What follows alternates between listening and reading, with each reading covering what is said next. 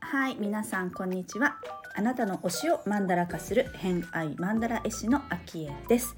この番組は星読みを交えながらゲストの好きなものを語っていただく番組となっております。えー今日から新しいゲスト来てくださっておりまして、えー前にご登場いただいたクッキー講師のヒカルさんからのご紹介、えーミッシェル安代さんという方がお話しいただいてるんですけれども、まあ、インテリア関係のお仕事を今ねされてらっしゃる方九州でされてらっしゃる方なんですがうんとまあ冒頭のですね先に言っておくと冒頭の10分間は自己紹介になっております。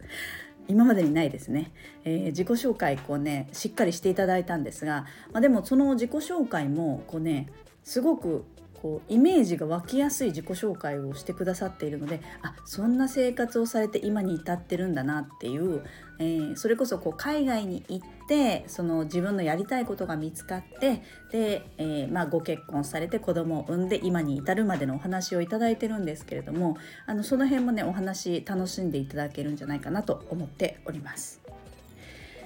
ホロスコープご紹介しますね、えー月星座が乙女座金星星座が蟹座をお持ちの安代さんです。ホロスコープ、えー星読みが好きな人はこの星座も背景にお聞きくださると楽しめるかもしれません。それではどうぞ。はい、では、えー今日からはまた新しいゲストの方にお越しいただいております。えー今日はクッキーのおせっかいも焼くクッキーを焼く ヒカルさんからのご紹介で、えー、安代さん来ていただいてます。よろしくお願いいたします。こんにちは。はじめまして、ミッシェルです。はい。えっ、と、よろしくお自己紹介を簡単にお願いしてもいいでしょうか？はい。自己紹介はですね、うんえっと、私は、えっと、20、えっと、あ最初就職したのが銀行だったんですけど、うんうんあの、その前にちょっと留学をしていて、留さあの夏のねうん、サマースクールですけど、1ヶ月で、あの、アメリカにちょっと内蔵されてしまってですね、うんもう耐えられない、銀行に耐えられないっていうような状況になりまして、はい。に2年で辞めちゃったんですよ。うんうん。で、辞めて何をしたかというと、もうお金が貯まるとアメリカに行くという暮らしを25ぐらいまで出まして。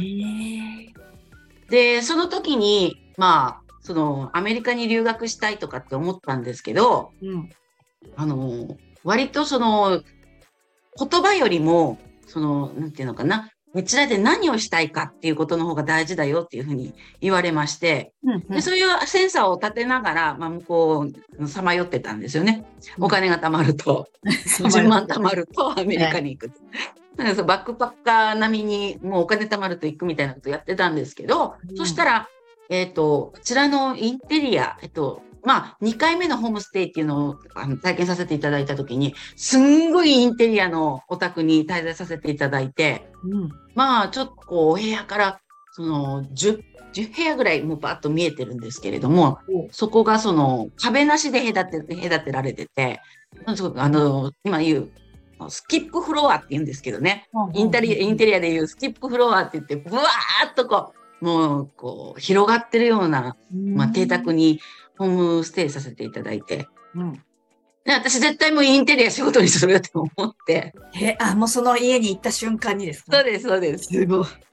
そのセキュリティとかもかかってて、まあ、その、その、こう、一部屋一部屋、こう、ゲストルームとかも、そのね、えーお部屋に対して、えー一つのお部屋に対して、まあ、バスルームがあるみたいなお部屋があって、それをこう、立ちそこそこ、21、2そこそこぐらいで、あの、経験するわけですよ。ゲストの。ね、うん。ゲストとしての滞在を。でも、私こんなのをやりたいと。その、あまりにもこう、大人っぽいインテリアっていうかね、その大人扱いのインテリアみたいなものに憧れてしまいました。そんな感じでございます。それで、それからインテリアの資格を取り、今度はインテリアを取ったら、今度はインテリアにはまってしまって、うん。そしたら35ぐらいまでですね、もう婚活ももう全然、あの、目、目につかず仕事をしまくって、えー35っていう年になりました。その頃35になったら今度は、そろそろ結婚しなきゃみたいなね。えーそこから婚活を始めるわけですけど、もうインテリア好きすぎてそれしながらやったんですけど、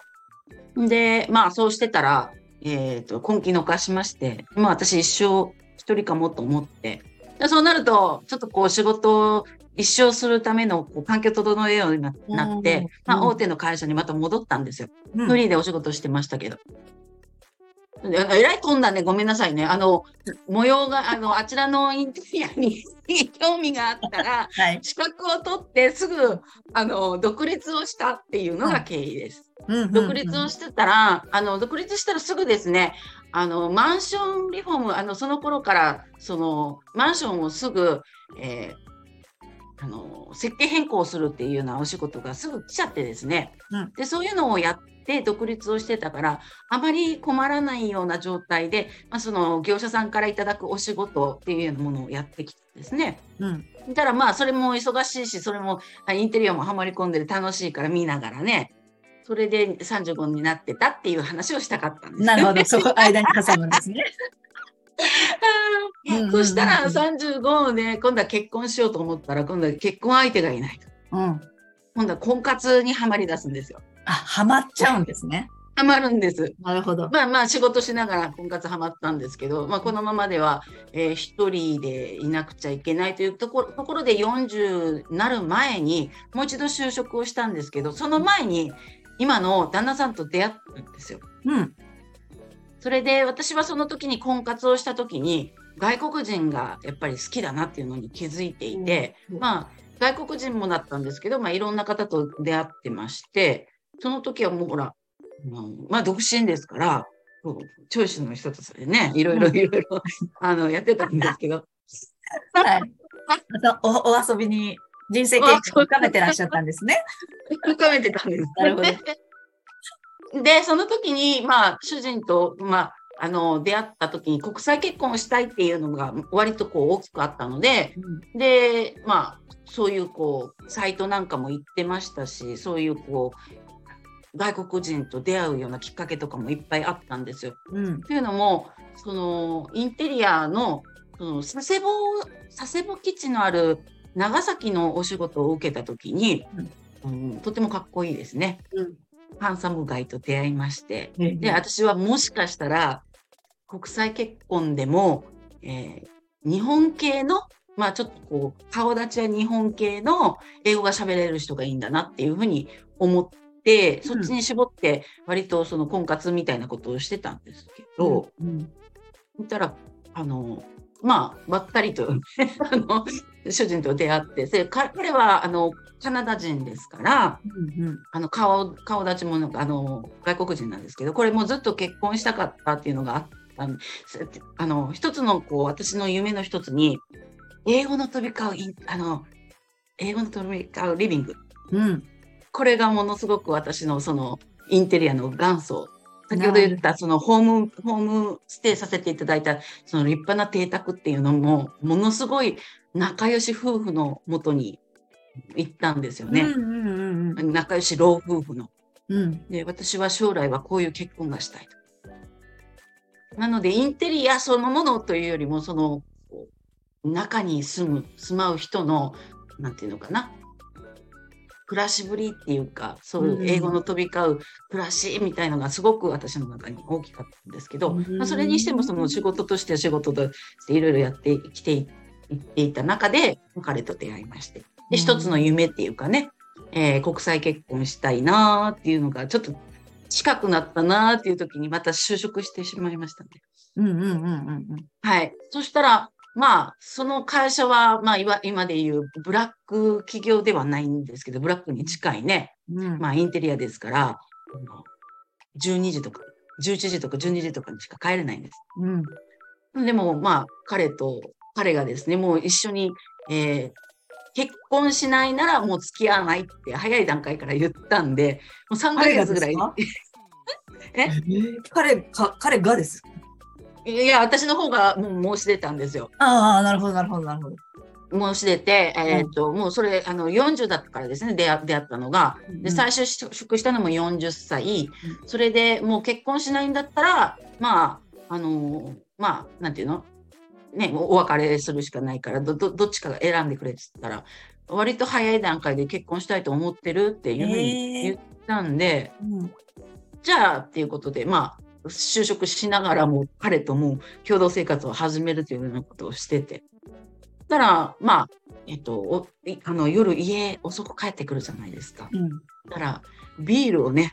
あの、お風呂場まで持ってきてくれて、で、なおかつ、お、お風呂をキャンドルでね、おアレンジしてくれる。うん で、まあ、すんごいハードな仕事だったんですけど、彼がそんなことしてくれるもんだから、割とその、ご飯も全部作ってね、待ってくれていたり。敵。うんうんうん それで、まあ、えー結婚しようみたいなことが固まっていきつつあるときに、まあ、せっかく2回目のあの就職しましたけれども、まあ、正社員のね、えーあのととあ正社員登用で入ったんですけど、もう仕事なんかね、やってられないよね、みたいなね。あの、本当夜12時とかね、超えちゃうような仕事だから、両立がちょっと難しいかなっていうふうに、あの、結婚自体は続くんですけど、うん子供を育てるっていうこととかが入ってきましたので、うんうんで40歳で、えーそういうふうになって 2, 2年間お勤めしましたけれども、だあの結婚決めて辞めて、で、それから、えーまた 2, 3回目の、ね、2回目のあの企業をしたという時うん代でございます。じゃあ今はそれでフリーランスでインテリアのお仕事をされてるっていうそうです。現状ですね。そうです。す。そうです。ね、わかりにくいです。ごめんなさい。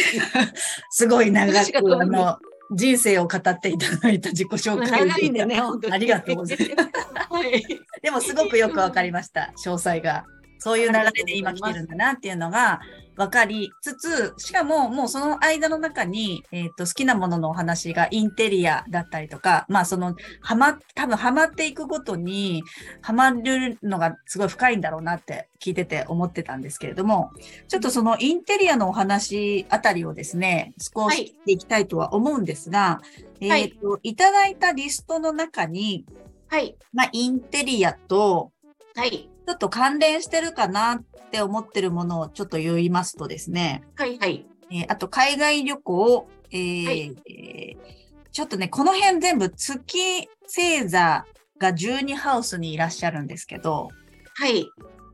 星読みってします？あの、見ていただいた方は、あな何度か見ていただいたことはあるんですけど、うんうんうんうんうん。自分でとかはそんなにしないから。私はできないです。うんうんうん。なんかこの、えっ、とですね、その辺がアート鑑賞とか、はい。えー海外映画、ドラマ、はい。えーカクテルにお酒各種、はい。あと漫画など一気読み、えーはい。続きものの映画にハマる、はい。自分の妄想に浸る。自分の妄想に浸るのはヒカルさんと一緒ですね。もう浸りますね。なんかこのあたりっていうのが、ちょっと共通項なんじゃないかなって思ってるんですけれども、やっぱり海外を感じさせるような事柄が多いのかなっていう気もしなくはないんですけれども、やっぱり、はいあのアメリカにハマってましたけど、海外全体なのか、アメリカだけにハマったのか、その辺はどうですか？あのーその、一番最初にハマったのはアメリカだったんですよね。うんアメリカ全般に、あの、ロスだろう、あのロロスだ、ニューヨークだ、マイアミだって、こう、やっぱり地域色があって、面白いんですよね。一箇所じゃなかったんですね。ですです。うんうんなんですけど、今、その、インテリア勉強しだしたら、今度はフランスとか、イタリアとか、あちらの方の、やっぱこう、歴史あるところの方がね、やっぱりかなり要素が強いところもありまして、で、そういうものを取り入れての、まあ、インテリアが発達してきてるっていうようなところとかも感じられるものだから、特にうんそのあたりには興味また深めていたので、イタリアも行って、行ったりとかしてます。ああ、なるほど。はい。じゃあ、うんと、どっちかっていうと旅行が好きっていうよりも、そのインタリ、はいインテリアを深められるような場所に行ったりっていうことが多かったんですかね？ですね。あの、うんそれがこう、深まるのがい一石二鳥とか、そういうのが好きですね。一石二鳥ね。なるほど。でもさっきも言ってましたよね。なんかあの、英語だけっていうよりは何がしたいかっていう目的が大事だよっていう話があったところはい。も、まあ根っこにあるのかなと思うんですけど、結構ちゃんとしっかりとした目的を持って全部言ってらっしゃる感じですね。なんかね、こう、無駄なことをするのが嫌っていうかな、るほど。でインテリアとかも最終的にその、むあの、損をするのが嫌っていう感じが、ファッションに関しても全てですね。うーん。なるほどね。もうじゃあでもそのインテリアに関しては、そこの最初に行った、その、えっと、2回目に行ったホームステイ先のはい。スキップフロアのおうんうんお家の生活のスタイルというか、ライフスタイルというか、そこがもう理想な感じで、そこにはまっあかなり、はい、そうですね。大好きそうそうですね。大好きですね。なんか分かれてるというよりも、もう、こうバーッとこう、その空間じ全全体が、空間としては隔たれてないんだけれども、うんあの連続してるんだけれども、うん用途として分かれてるみたいなうんうんうん空。間はものすごく憧れます。あんまり日本ではないですかね。まあ、広さがね、取れないからですね。確かにそうであすまりね。はい。うんえ、ご自宅もちょっとそういうニュアンスのものを取り入れたりとかっていう感じなんですか？もう全然違う。えっと、あの、うちはうちでは、あの、賃貸なんでね、あの、主人が、あの、転勤で、こう、伴ってまた、今、熊本から別府に来て住んでますからあ、、別府なんですね。うん別府にいるんですよ。で、どあの、私が独立したのは熊本だし、熊本でずっといたんですけど、うんうんもうついてきちゃったというね。子供がちっちゃいのでね。うんなるほど、なるほど。それで、ここちらでは、その賃貸で、まあ、その、まあ、どこに目線を持っていったら、こう、広く見えるだとか、そういうのも、どういうふうな空間に使いたいっていうのも、もう、これは、あの、職業からね、うん。ありますから、それはそれなりの、あの頑張ってる。てる。頑張ってる。それなりにね。なそれなりに。ね、だって、あの、仕事でそういうのを作る、作るっていうのがあります。そこで達成するところもありますしね。まあ、そう、そうですよね。まあもうそれもありますし。クライアントさんはいの意見ももちろんあるとは思いますけれども。そうですね。でも、やっぱり、こう、好きですよね。う好き。好きにつきます。うーんこの自分の妄想に浸るっていうところも力としては使ったりするんですか？その、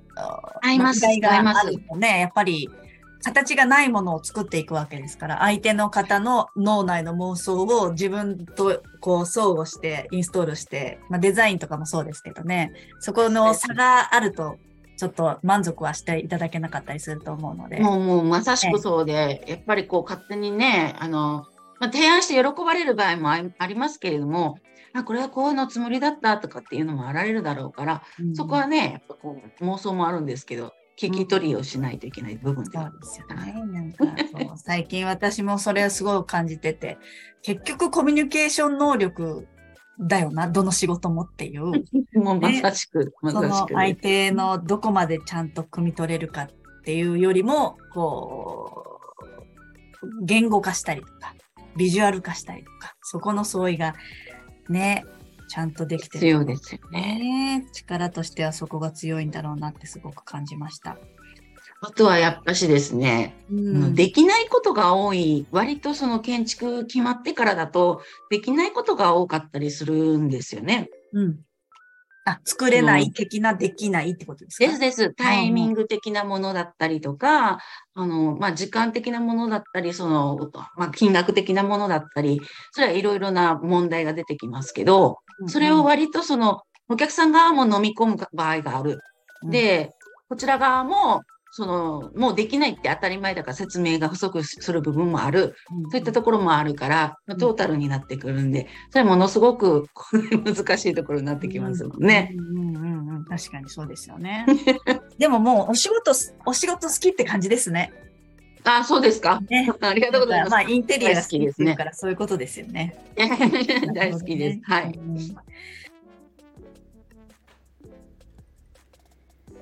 はい、ということで今回の「偏愛マンダラジオ」いかがだったでしょうか、まあ、インテリアのお話とかご結婚のね経緯だったりとかっていうお話をお聞きしましたけれどもまあインテリアのその、ね、お仕事が好きっていうのはすごく伝わってきたと思うんですがうん海外にその行った時のホストファミリーのその、えーご夫婦の雰囲気だったりとか、えーそういうスキップフロアの雰囲気だったりとかね、あのごご本人もおっしゃってましたけれども英語が飛び交うリビングにしたかったっていう話がやっぱりこのね衝撃刺激を受けたセンセーショナルなねこう自分の中でっていうのがすごく大きいんじゃないかなっていうのはすごく根本にありましてでそれを再現したいっていうのをちょっと根っこに持ちながらもこうご主人どんな方と結婚したいかなとかね結構明確でしたよね話聞いてるとね。うん、なんかその留学に行く時もあの言葉を話すとかいうよりもこちらで何がしたいかがすごく大事だよみたいなお話もありましたけどでもそれはすごく何のことでも当てはまるなって私もよくね目的が大事だよっていうこう欲求があるんだけどその欲求の出どころだったりとか、えー、欲求の行き先ゴールは何かみたいなことを考えてから取り組むとか選択をするっていう方が選びやすいしえー、進みやすいよって話はよくするんですけれども、まあ、そういうのはすごくほんわかこうねやってみたいなっていうのはすごくわかるんですけどじゃあなんでそれをやってみたいかっていうこう深掘りをするっていうのはやっぱり何でもねすごく大事ですよね。なんかあの平安マンダラを描く時にもこう自分の好きにフォーカスしてもらって、えー、なんかトマトが好きなんで好きなの？なんでだろう？って考えるのがすごく大事っていうか楽しいんですけどそもそもそのトマトが好きな理由が赤が好きだったからなんだとか、えー、私の好きな人が好きなやつだったからなんだとかうーん初めて食べたトマトの味が忘れられないとか、まあ、人によってそれぞれ理由が違ったりすることってあるじゃないですか。そこをこう突き詰めるなんかね前よくはそのワークショップしてたんですね。月と金星のワークショップみたいなのもしていてこうなんでなんでなんでを繰り返して掘り下げていく。あれはね結構時間はかかるけど面白いんで是非皆さんにやってもらいたいしなんかまあそのうちワークショップでもやろうかなとは思うんですけどまたね。あれをあの突き詰めていくと自分の好きなものの根っこみたいなのが分かってくるので、まあ、それをねあのヘアマンダのミーティングの時にやるんですけど、まあ、それがあの安代さんの場合だったら多分原体験というかねそれがあそこの時の出会った人、まあ、それがじゃあどうして響いたのかみたいなところもねもう少し深掘りしていくと面白いとは思うんですけど、まあ、そういう、まあ、どっちかっていうとうん、まあ、感想としてはこうね多感期の頃とか、まあ、若い頃、えーと、まだまだ学びがいっぱいこう吸収する時期に何に出会うかはすごい大事だなと思っていてなんか自分の子供のことをちょっと考えたりしてあの今中学校3年生なんですけど、まあ、これから出会うものなるべく多くのものに、まあ、ちっちゃくてもそうだと思うんですけどね子供のの年齢が小さくてもよりそうだと思うんですけど親が与えてあげられるのはその体験の場でしかないのでうちはまあ興味がうーんないものに関してはもう全然全く反応しないので えー、すごい体験をたくさんさせてあげたなってことはないんですけど正直。うん、でもやっぱりこう出会うものが多ければ多いほど何に響くかはわからないからこそたくさんのものに出会ってほしいなとはすごくね親だと思ったりしますよね。でもやっぱり自分自身もそうだと思うんですよね。なんか同じ空間にいるよりもやっぱり外に出ていろんな体験をする、まあ、家にいたとしてもえー、オンラインだったりとかいろんな人に触れ合ったりとかでいろんな体験をするっていう中で何が自分に響くのかっていうものをこうキャッチしていく過程がやっぱりねあの何が自分を変えていくのかは分かりませんから、まあ、たくさんの経験はしたいななんて私もね思いながら聞いていました。はい、ということで、えー、第1回目の放送はほぼ自己紹介で 終わった回にはなりますけれどもすごく楽しかったですよね。あの安田さん楽しいお話ありがとうございました、えー、次回は2回目3回目と続きますので、えー、楽しみにしていただければと思います。ということで本日もお聴きくださりありがとうございました。今日も良い一日をお過ごしください。偏愛マンダラ絵師の秋江でした。ではまた。